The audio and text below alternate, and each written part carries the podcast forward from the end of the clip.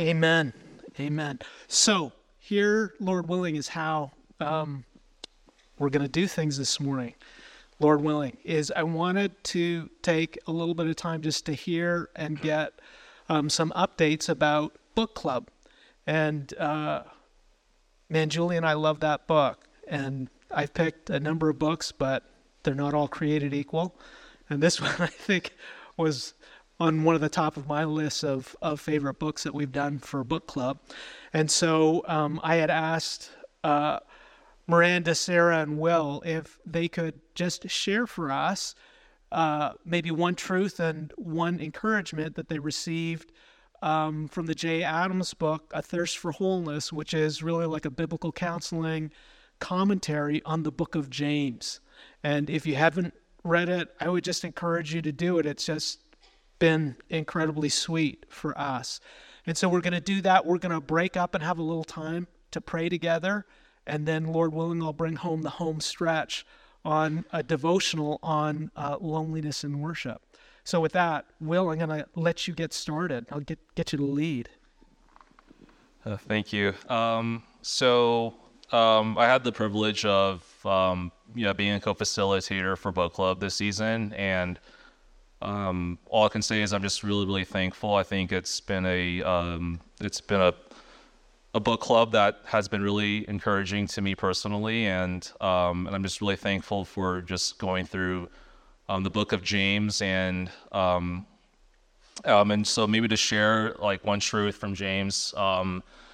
Um, there were two chapters, I think, in the Jay Adams book that um, really resonated with me. One of them was called um, You Can Face Trials with Joy, and the other one is You Can Learn Patience. And um, the verses to, um, to, to go with that is in James chapter 1, verses 2 to 4 Count it all joy, my brothers, when you meet trials of various kinds, for you know that the testing of your faith produces steadfastness and let steadfastness have its full effect, that you may be perfect and complete, lacking in nothing.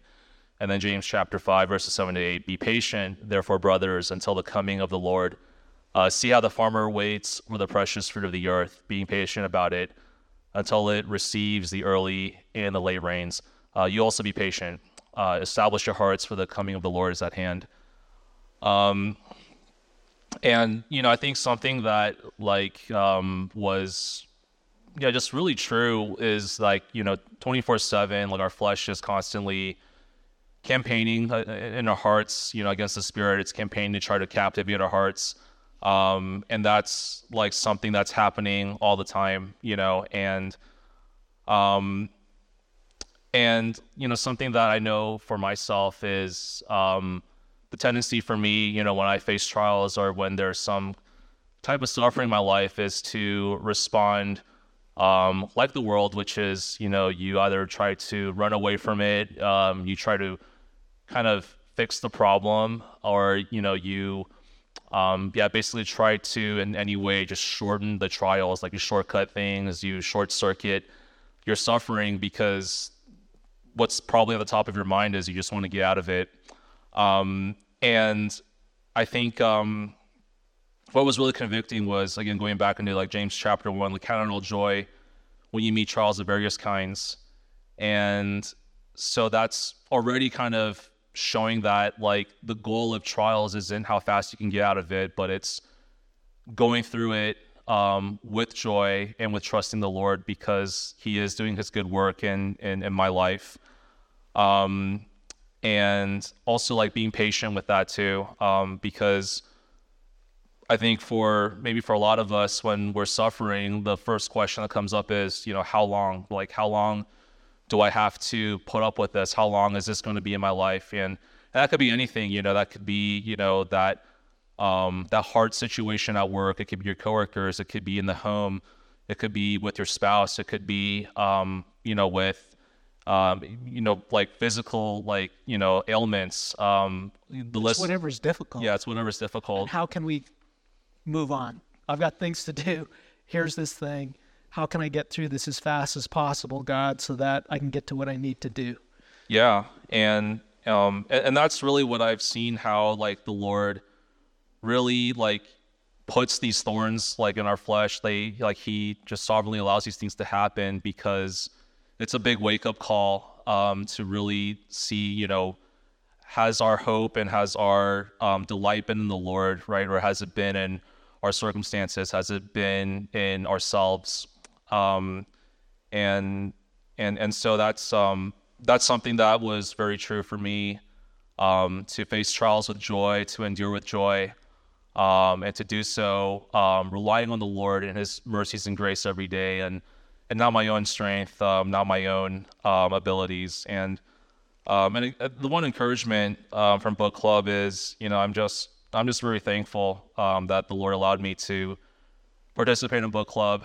Um, I think many of you know. Uh, last year, I had a series of different physical ailments, and um, one of them was kind of like more neurological in nature, where you know my mind would just suddenly short circuit and do so kind of without any triggers, and it'd be kind of frightening. Um, and and so book club was kind of the this the season of book club was like the first time where I facilitated anything since kind of coming down with um, with these things and um and yeah and and and just you know it was a big reminder for me that it's like well you know these truths that you're reading for book club like you need to live it out now which is like you know trusting the lord right it's doing these things out of his own strength or doing these things out of the lord's strength and um yeah, and, and whatever the Lord provides is sufficient. You know, it's not based on, you know, how I did in the past, which is out of my own wisdom, out of my own abilities, but now we're relying on the Lord. Um, we're doing it His way. Um, and it's more than sufficient and it's more than, um, yeah, it's just more than sufficient for um, the needs of the book club, but also for, um, for shepherding our souls. Um, and yeah, and I was just really amazed how, like, I remember I was a co-facilitator, so so Tim was my co-facilitator initially. I was like, okay, like Tim's gonna facilitate, so you know that's that's gonna be great. But then um, turns out um, I feel the same way with Ted um, and Kevin.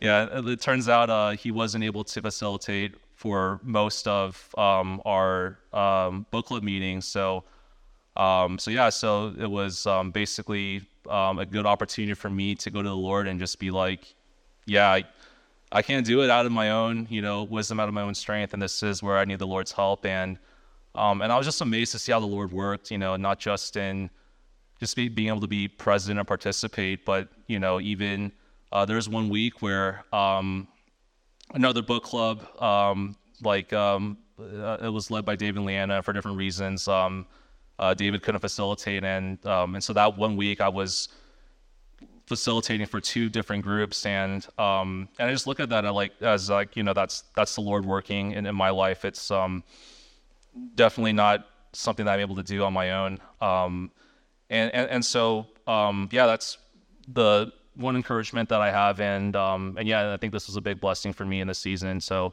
um, yeah, I'm just really thankful for that. Thanks, Will. I think for me, from the book A Thirst for Wholeness, the chapter that uh, really stood out to me is the one on you can learn patience. And the scripture that Jay Adam used come from James 5, 7 to 11 about patience in suffering that uh, Will read it earlier. I think from these verses really show that God um, calls us to patient to wait for Him to work in a difficult situation that uh, causes us suffering. And there is hope, as the script, uh, scripture lists out that a farmer wait patiently for the harvest, a prophet prophesy with firm heart, and also the steadfastness of Job, and that God enable others to endure. He is perfectly able to do the same for us. I think for me, in the context of waiting, it is easy to just merely wait for the circumstances itself to be removed or the person to be changed and prone to say, I just can't take it when I don't see any changes in them. I think from the book as well as James, I'm being reminded that instead of focusing on the circumstance itself, we can endure testing and trial if we remember God's nature that He is compassionate and merciful, that He is aware of our long waiting and in compassionate care will provide for us. And I found it really encouraging that His word uh, provides the comfort and hope for our soul and also um, the wisdom to live to live daily life in victory over sin. Thanks, Sarah. Miss Miranda? I yeah, so it was a joy to be able to be a part of book club um, the past few. The all women's book Oh club, yeah, right? we had all women's one. Men were not allowed, right? You kicked them. So Will couldn't facilitate three. Yeah. He could only do two. yeah. No, no, I we uh, Kat and Carrie helped out a lot. Um, yeah, so I'll start off by reading James one two to four. I think um, Will read that earlier. So it says, "Count it all joy, my brothers, when you meet trials of various kinds, for you know that the testing of your faith produces steadfastness." And let steadfastness have its full effect, that you may per- be perfect and complete, lacking in nothing. Having read these verses many times, I used to think that being a complete Christian means to have attained a certain level of maturity or respectability, though I was never really sure of what that was.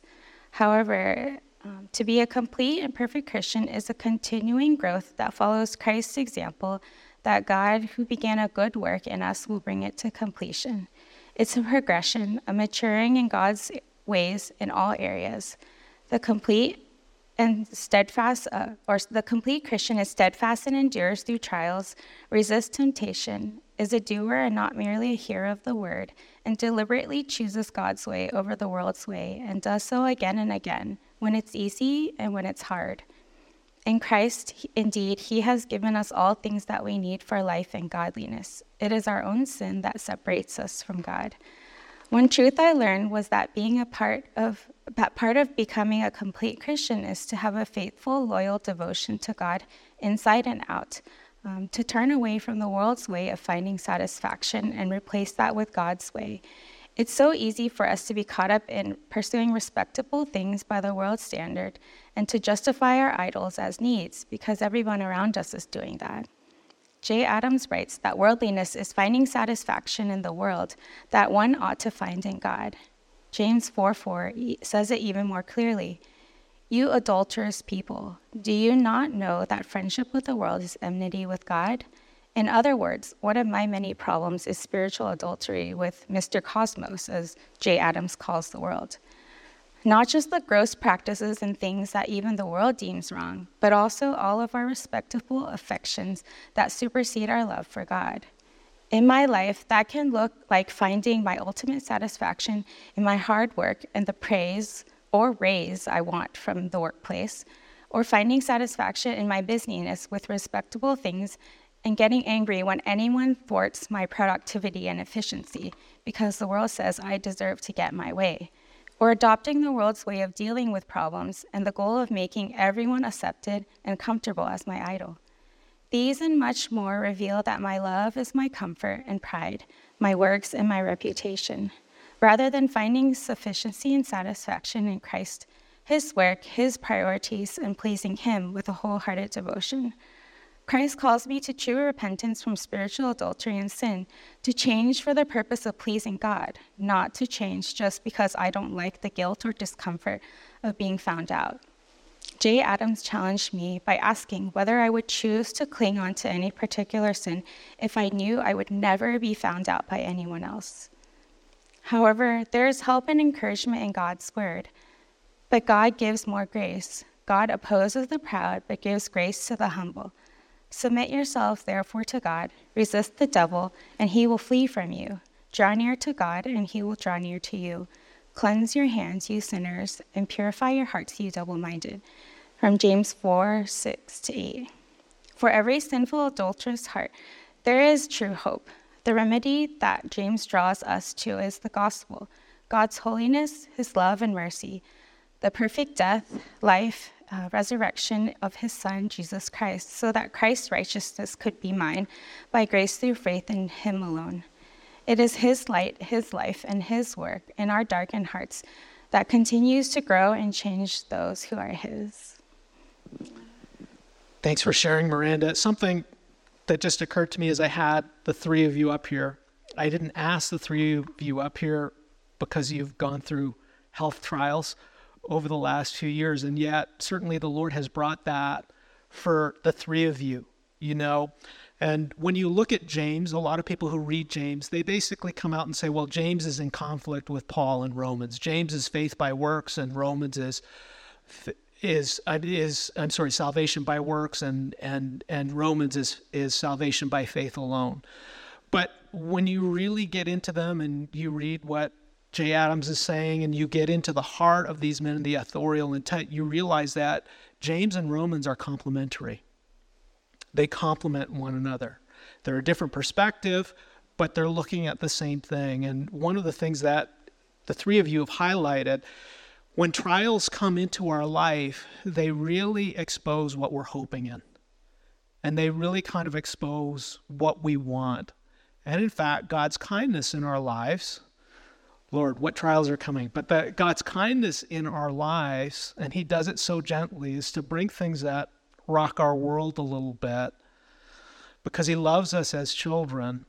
And it ties into our justification by faith, what we talked about, is He's showing us sometimes that there are things that we hope in and we desire that will not truly satisfy and they will not stand the test of our trials. But instead, He's showing us as children of God, we have a hope in a Savior and a salvation, that our completeness is not based on our circumstances, what we have or we don't have, so to speak. I mean, that's to some degree what Miranda's talking about of all the things that we sort of softly feel that we need. And if we don't have them, many times, or when those things are taken away, we feel, I'm not complete, I'm not whole. And where that trickles down to is, I can't serve. I can't be a spiritual leader. I can't do all of these things because I don't have A, B, C, D, and E, or I don't have these circumstances. And I think what's neat from the three of you, having seen you from a distance over the last few years, is it's been clear that what the Lord has started to teach you is He still has a purpose for you. You can be complete even when some of those things you don't have, because our completion and our satisfaction and joy is in Christ, not necessarily first and foremost our health or our ability to perform or do A, B, C, D, and E or the circumstances. Now, that's a tough lesson to learn Usually we learn that when the Lord takes out some of the legs on the stool and we, dis- we, we discover that our salvation still stands and He's still good because He's the one who's holding us. It wasn't those things. So I hope this is a lesson we all get a chance to learn because through it we learn how good the Lord is. Um, I would like to encourage you to take 10 minutes just to break up into small groups and maybe consider and share in those small groups, maybe one trial that the Lord has brought your way in this new year, and then maybe ask one or two people in um, your group just to bring those before the Lord, to ask for the Lord's help, that we would learn what He's teaching us through that. I want to remind you all typically what we do is we try and do a book club over the Christmas holidays and the summer break. And the aim of that is for us to live out what we've been learning when we're together in Logos, but also during that time, which is busy with other things, just to have your heart filled with the love of Christ. That's our aim for that. So, why don't we take a break? First of all, let me say thank you so much, Miranda, Sarah, and Will, for sharing your hearts and lives and what you learned through James. Let's uh, take a break for the next 10 minutes, and then I'll close our time in prayer and sort of transition to a brief devotional on uh, loneliness in the church and in worship. And as he does that, AV team, would it be possible if I could get that first slide on um, loneliness in God's Word? Thank you. Psalm 102. Yes, please. The whole thing. Yes, please. I'm reading from NASB. Hear my that's NASB's fine. Hear my prayer, O Lord, and let my cry for help come to you. Do not hide your face from me in the day of my distress. Incline your ear to me in the day when I call the in the day when I call, answer me quickly. For my days have been consumed in smoke, and my bones have been scorched like a hearth. My heart has been smitten like grass and has withered away. Indeed, I forget to eat my bread because of the loudness of my groaning. My bones cling to my flesh. I resemble a pelican of the wilderness. I've become like an owl of the waste place. I lie awake I've become like a lonely bird on a housetop. My enemies have reproached me all day long. Those who deride me have used my name as a curse. For I have eaten ashes like bread and mingled my drink with weeping, because of your indignation and your wrath. For you have lifted me up and cast me away. My days are like a lengthened shadow, and I wither away like grass. But you, O Lord, abide forever, and your name to all generations. You will arise and have compassion on Zion, for it is time to be gracious to her. For the appointed time has come. Surely your servant find pleasure in her stones, and feel pity for her dust. So the nations will fear the name of the Lord, and all the kings of the earth your glory. For the Lord has built up Zion, he has appeared in his glory. He has regarded the prayer of the destitute, and he has not despised their prayer. This will be written for the generation to come, that a people yet to be created may praise the Lord. For he looked down from his holy height. From heaven the Lord gazed upon the earth, to hear the groaning of the prisoner, to set free those who were doomed to death, that men may tell of the name of the Lord in Zion, and his praise in Jerusalem. When the peoples are gathered together, and the kingdoms to serve the Lord, he has weakened my strength in the way, he has shortened my days. I say, O oh my God, do not take me away in the midst of my days. Your years are throughout all generations. Of old you founded the earth, and the heavens are the work of your hands. Even they will perish, but you endure. All of them will wear out like a garment. Like clothing, you will change them, and they will be changed. But you're the same, and your years will not come to an end. The children of your servants will continue, and their descendants will be established before you. Thank you, sir. So I, I grew up in sort of fundamentalist evangelical circles, and there was a certain burden that you had to be happy when you went to church, right? You had to sing happy songs, you had to do happy things, and you had to be happy all the time. And if you didn't have this, sometimes what I felt was like this fake smile, you weren't part of the club. Right? And there can be this burden a little bit that if people struggle with depression or they struggle with loneliness, they must be sinful or doing something wrong. And in fact, I was even at one quote unquote legitimate biblical counseling conference where the implication was made pretty clearly that loneliness can come because of sin and because you're not doing what God is commanding you to do. Now, that can be a partial truth, and we're going to address that hopefully briefly. And I wish I could do three seminars on this, so I'm just going to try and give you the overview. But what we just heard in Psalm 102, it begins, and the title is A Prayer of One Afflicted when he is faint and he pours out his complaint before the Lord. And I want you to remember that the Psalms were written to be sung together in the house of the Lord. And this psalm, as you probably know, is a lament psalm. And as you walk through, there are a number of songs that are lament sorrow and mourning. Blessed are those who mourn, for they will be comforted.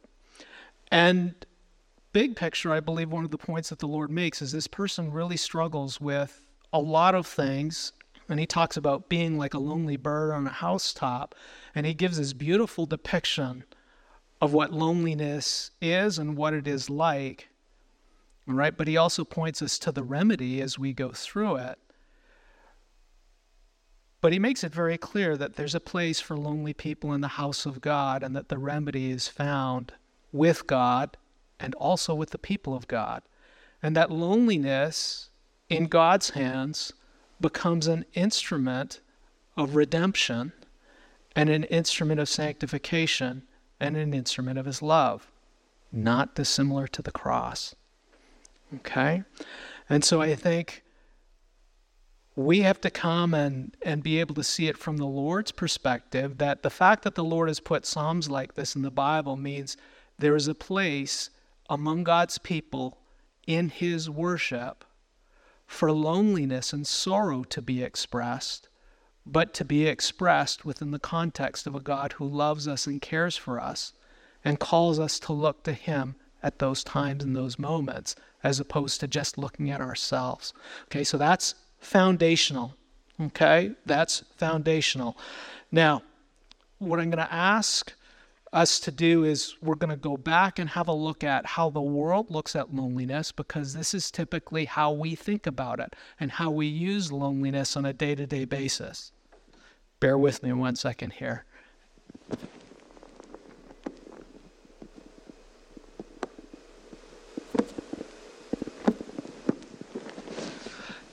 What caught my attention and may have caught your attention too is that last year the Surgeon General of the United States came out and made this statement and did this huge report, which was the compilation of any number of different studies, that the United States is undergoing a loneliness epidemic, right?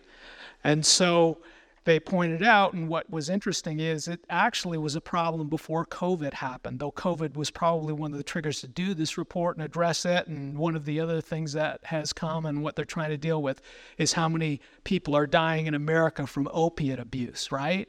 So they're looking at all of these things, and the government doesn't do it without an eye on what is this going to cost and how is it affecting our nation. But what was interesting is they went and looked back pre COVID and they found in studies done that on average, one in two Americans, that's 50%, would actually say they're struggling with loneliness. 50% of the population. Then they did all their morbidity and mortality studies on it, and they actually showed these uh, folks who studied with loneliness actually, you know, had the same morbidity and mortality risks as many major diseases, including smoking 15 cigarettes a day. You know, and then I think probably what really got people's attention in a big way was where some of the biggest rise seemed to be happening or the largest numbers tended to be tended to be in the demographic of young people. We get old people are lonely. We get widows are lonely okay? But now they're seeing huge costs associated with this, a huge problem in America 50% of the people, only around 39% was one study I looked at where people actually said that they felt that they were reasonably connected, okay? So the Surgeon General is saying, okay, this is a big problem. What do we do with this? Now, what's interesting is we consider how the world looks at things, the world does an outstanding job at identifying symptoms, okay, and external patterns. Where it really breaks down is what's the root cause and what's the remedy, right? So, as we walk through how the world describes loneliness, and this is how we tend to think about it, it's defined as the distressing feeling of being alone or separated. The one, one of them I really liked was social pain. This is what loneliness is social pain, distress in response to perceived isolation, and in respect to a perceived gap between expectations and experience.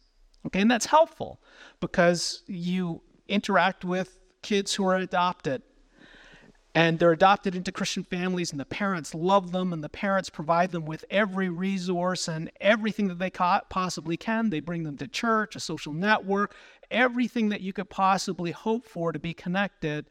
And yet, fairly frequently, these children who are adopted still struggle with loneliness, right? And the parents are besides themselves because they said, I've done everything a parent, I, in fact, I do more than biological parents do, and my kids are still.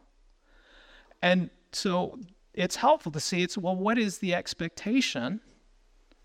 And what's the experience? And we see that in church circles too, where people come into church circles, they're loved, they're cared for, whatever and then people spend incredible amounts of time. They listen to their problems. They go over to the homes and bring food, this, that, and the other thing. And at the end, people leave and they say, Well, I just didn't feel loved. And so we are definitely looking at that feeling of loneliness and an expectation of how I should be connected. Or am I not connected? Or do I feel different? And I am not part of this. Okay, so those are very real parts of this. And, you know, one of the definitions that finally they come to as they pull it together is loneliness is a disease state of social disconnection. Loneliness is a disease state of social disconnection. And what's the remedy as you go through the Surgeon General's um, report? It's to facilitate communities and to facilitate people getting connected and they identify the people who are at high risk, right? And clearly, seniors are at risk. Okay, immigrants are at risk. Okay, people who are different in any way, they are clearly at higher risk. And what's the remedy? Well, it's to facilitate community and to get community. And in fact, that is one of the big reasons people come to church. They come to church to find a community. They feel, and in immigrant communities especially, it's high of, you know, I want to be with people who are kind of like me, who serve like me, who grew up like me, who did the same things. I am looking to scratch that loneliness itch. And that it's very real. And I don't want to diminish that. Okay. And at least what they're identifying is look, as far as dealing with this loneliness epidemic, we're dealing with people struggling with their feelings. We're dealing with struggling with people's social connection, and we're dealing with people's expectations and experiences. Okay. Where does this where is this helpful? Well, it identifies the symptoms and the things that we're dealing with. Where does it fall short? Very simply, God isn't in the picture. And neither is your heart, neither is your spirit, neither is sin. And those are all players in the picture. And what we have typically, which is what we have with the world, their best effort, is we have what's called a disease model. And a disease model takes God completely out of the picture. It's not that some of those observations aren't valid, but, okay, God is taken completely out of the picture, and our loneliness is reduced to a physical and emotional and social problem. So, what do we do? We fix the physical with drugs. Sometimes we fix the emotional with drugs, and we fix the social with trying to fabricate or create communities, right? Hillary Clinton, it takes a village to raise a child. Well, it's not a wrong observation that we need help raising children, right? But those are the areas that we are sort of focusing. Okay?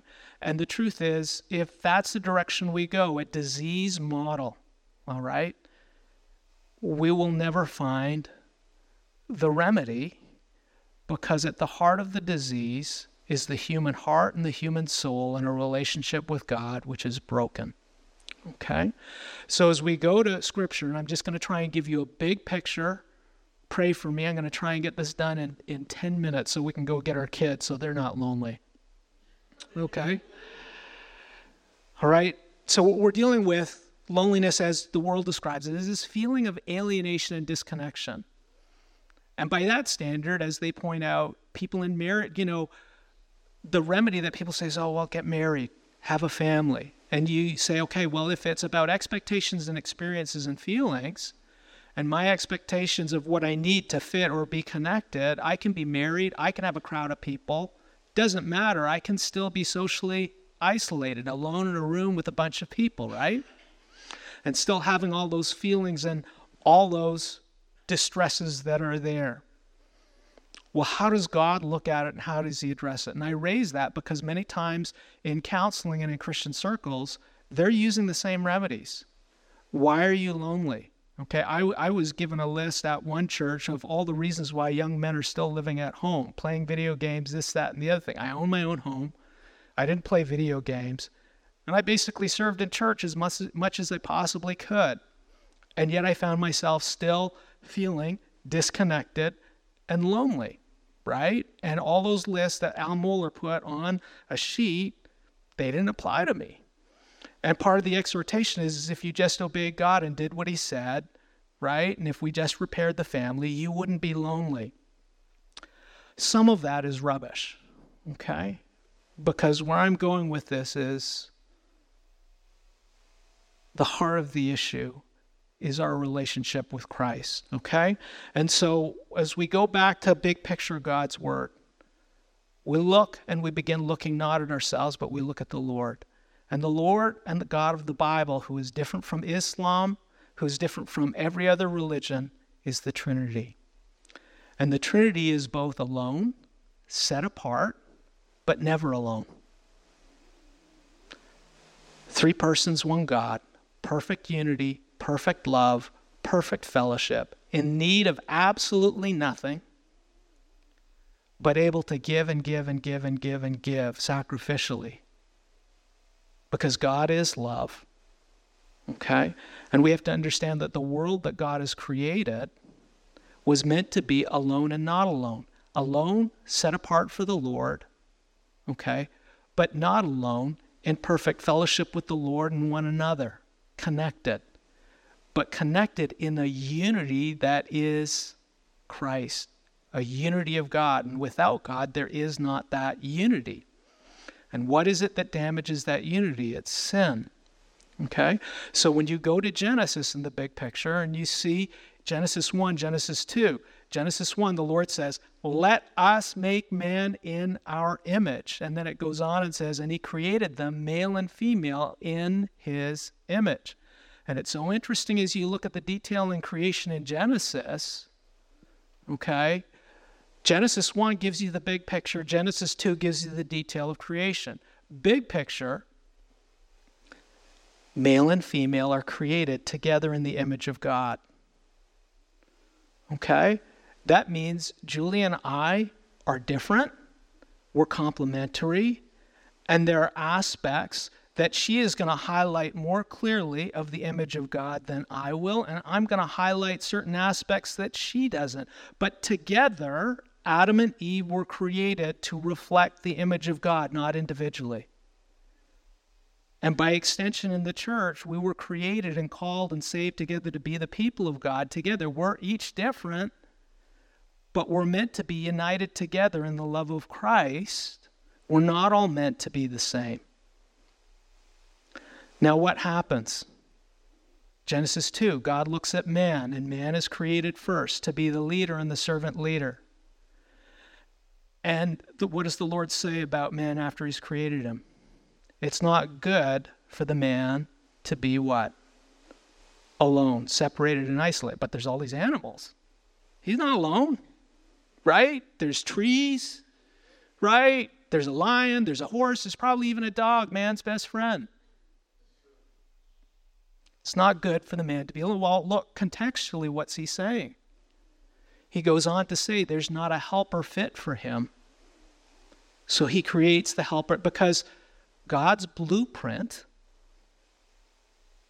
is that the world would begin with a male and female, and by extension, through their family, by extension, men and women together, and together they are to represent the image and the likeness of their Creator, a Trinity who is alone but not alone. Right? Okay. So God then creates a helper fit for him. And so we see this issue of loneliness is there's an issue of being disconnected from what you're supposed to be connected to, what God created you to be connected to. Right? My relationship, if we had a pet dog, should be different from my relationship with Julie. My relationship with my kids should be different from my relationship with Julie. Right? Because God has a blueprint of how we are to be connected to Him and one another. And it's bound in His Word. So, how does that fall apart? Genesis 3. I got four minutes to finish this. Genesis chapter 3 sin comes into the world. And what happens after Adam and Eve sin, and chief among them, Eve is deceived, but Adam is the head of the home? What happens? First, they put fig leaves on or they put leaves on from the garden, right, to cover themselves. Before they were naked and they were not afraid. There was no division between them. Complete transparency, no worry about vulnerability. Nobody's going to rape me, nobody's going to take advantage of me, nobody's going to exploit me. I am totally connected to the Lord and I'm totally connected to my spouse. They disobey God's word and suddenly they're ashamed and they need to cover and they need to provide some sort of external protection and division between one another. And then when God shows up, what do they do? They hide because they are afraid, ashamed and afraid. Okay? What are two aspects that we experience when we feel lonely? We feel ashamed and we feel afraid. Fair statement? Very real, okay?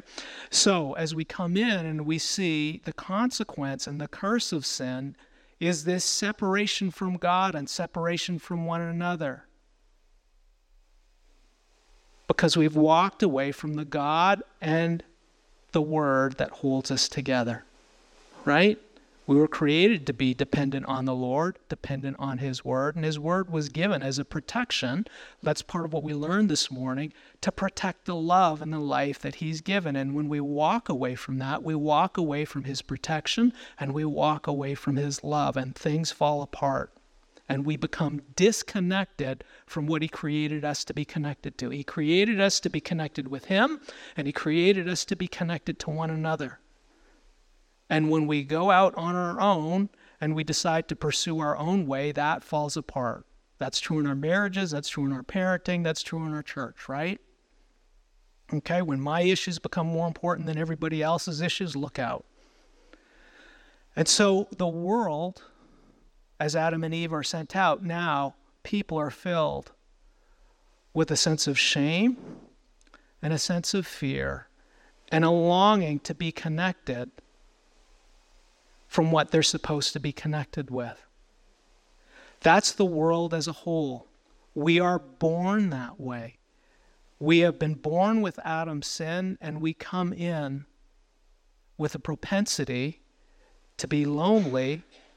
And the only remedy for that is what brings us back into fellowship with the Lord and one another and addresses the issue of our sin. That's our Lord and Savior Jesus Christ, and that's the gospel. Okay, does this mean if I'm lonely, I'm a sinner? Big picture, yes. Little picture, maybe not. The sin that makes us lonely, it can be my sin, but it can be someone else's sin.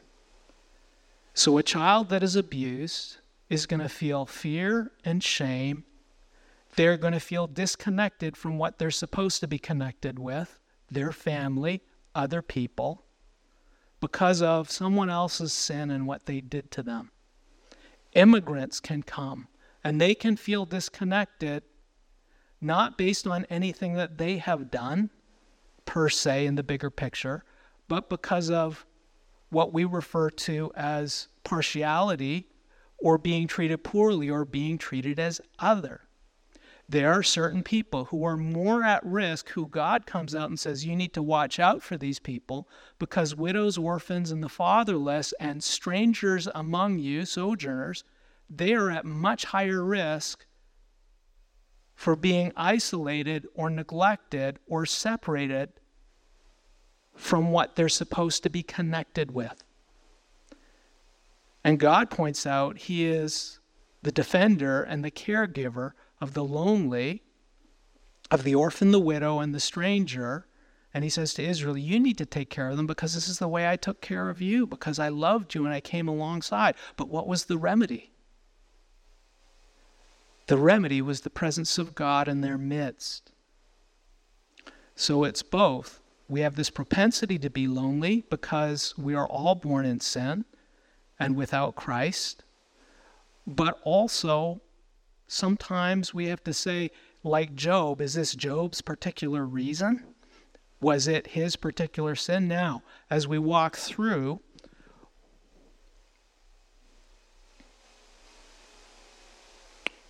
can I have my next slide? This is the last one, and I'll try and tie up. As we consider these things, we've got to start first. Let's consider our heart and life. Are we alone with Jesus? That's one of the first things that we have to say. Are we alone with Jesus, or am I alone because of choices I have made? If you spend any time with me, you know one of the proverbs I love is what, Mama? Proverbs 3, 5, and 6. Trust in the Lord with all your heart. Lean not on your own understanding. In all your ways, acknowledge Him, and He will make your paths straight. Okay? And then my bookend is Proverbs 18:1. He who isolates himself seeks his own what? Desire. Okay? So when we deal with this, we first have to say, what are my expectations and what are my desires? And if I'm living for my expectations and my desires and not the Lord's, guess what? I am going to be alone and I am going to be lonely. The Lord says that, okay? But there's another loneliness that comes as we look at our Lord and Savior. As you look at Isaiah 53, you look at Psalm 25, Psalm 102, Romans 8, 2 Timothy, as we become connected with Christ and we become connected with his people, we become disconnected from the world, its expectations, its pressures, its people. And typically, as we walk through life and as we follow Christ, and many of you in this church have gone through this experience, you, as you begin to grow in Christ and continue to serve Him, you find that going home at Thanksgiving and going home at Christmas sometimes can be challenging because there are expectations that are being made that are not coming from God's Word. There are pressures there. And there are also this overwhelming feeling of I, I, I feel different and I feel not connected, and yet this is my biological family. I should be connected. But then as we come to God's Word, we see He's doing a work in our lives, and we see He's actually connecting us with our Lord Savior Jesus Christ. Now, some of the other things that come into our lives too that we talked about earlier is when trials come into our lives the propensity of our flesh is to feel disconnected. Why am I suffering this way? The whole book of Job is devoted to this. And it can be confusing until we come to God's Word and we look at our Lord and Savior Jesus Christ, who was a man of what? Sorrows, acquainted with grief. And on the cross he says, My God, my God, why have you forsaken me? As he bears the sins and grief of the world. And those who walk with him are going to feel some disconnect and some alienation, and they're going to feel some grief. You think of parents whose children are not saved. You think of spouses whose spouse, whose wife or husband is not saved. You think of times, all right, with people who we love dearly in our families who are going in a very different direction. And there's a heartbreak and a grief and a mourning and a disconnection of we should be together, but we're not. And as you come to Psalm 102, there's a few truths that he puts before us that help with this. First point lament and prayer alone and with God's people over real isolation and suffering is a remedy from the Lord. When we experience loneliness, and you look at Psalm 102, God shows us that there is a place for us. And there is a place to express that. But that place to express that is not to withdraw and be isolated and to become absorbed with it because that's the devil's candy.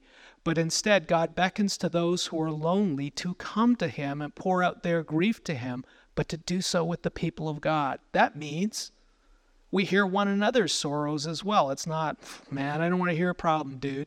Last thing I want to deal with is a lonely person who's moaning and groaning. No, we're to gather together and we're to express it, but it's to be directed at the Lord. It's not to be self absorbed. Okay? As you go through Psalm 1 through 11, this is what the psalmist demonstrates. He says, I've got a complaint, a prayer of one afflicted when he is faint, and he pours out his complaint before the Lord. Brothers and sisters, it's not wrong to be grieved. It's not wrong to come and say, I'm lonely in my marriage, or I'm lonely in my family, or I'm lonely in my workplace, or I'm even lonely in ministry. In fact, I've had a, a number of times repeatedly people will come and say, Oh, I'm thinking of leaving the church or I'm thinking of leaving this ministry. Why? Because it's not what it was before, because before it was like a family, but it doesn't feel that way now. I don't feel loved. And I think, boy, if Jesus used that criteria, would he have stuck around? And so, what the psalmist does is he walks us through and he starts us first by saying, Look, first you've got to go to the Lord. But the second thing is you go and he details what it looks like, and you read that. He goes and he begins to look and he says, I'm going to look at God's plan. And then, as he looks at God's plan, he points out that God's timeline is really different from his timeline. He says, God is sitting on the throne. He says that God has an eternal plan and it's good part of my struggle is I feel this needs to get taken care of right away, right now, and I'm just suffering and I'm in pain. And so part of it, brothers and sisters, is beginning to see God's plan of salvation. And as you come to the end of the psalm, what's interesting is at the end of that psalm, where is the end of that psalm quoted? Matt, this is going to be taught at your wedding, so you should know the book of Hebrews. Okay? the book of Hebrews, Hebrews 1 1 through 10, quotes the end of this psalm. And that's led many people to believe, as he quotes that, and you look at Hebrews, that the person who's saying some of this stuff, it's prophetic, it's our Lord and Savior Jesus Christ.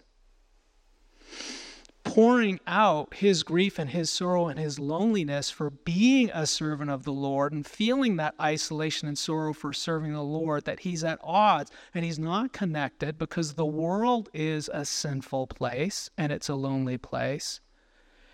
And yet, as you walk through the psalm, you see where does he find his hope?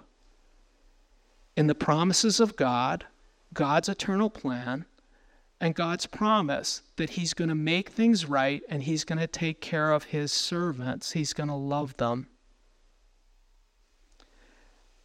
And the psalm ends not with a resolution of the circumstance or the situation, but a psalmist, the human who first wrote it, growing and walking through a path, and at the end of it, coming to a place of hope and feeling connected and being connected in a way that he wasn't before, but connected first with God and then second with people who hope in the Lord. All right, to be continued. Let me close our time in prayer. Lord Jesus, we thank you that you have provided a place for the lonely in your church. We thank you that you love the lonely. And we thank you that in your hands, loneliness is an instrument of redemption and sanctification that grows our appreciation of who you are and what you're doing and your salvation and your love and care for your people. It's a hard one, Lord, but we ask that you would help us to grow when you bring trials our way that make us feel lonely. But we ask that we would be ultimately driven and that we would land not by our feelings or our expectations, but instead by your love for us. And would we be a church, O Lord, that is gracious and kind and good to the lonely, because you are that God and you are our God. In your name I pray. Amen.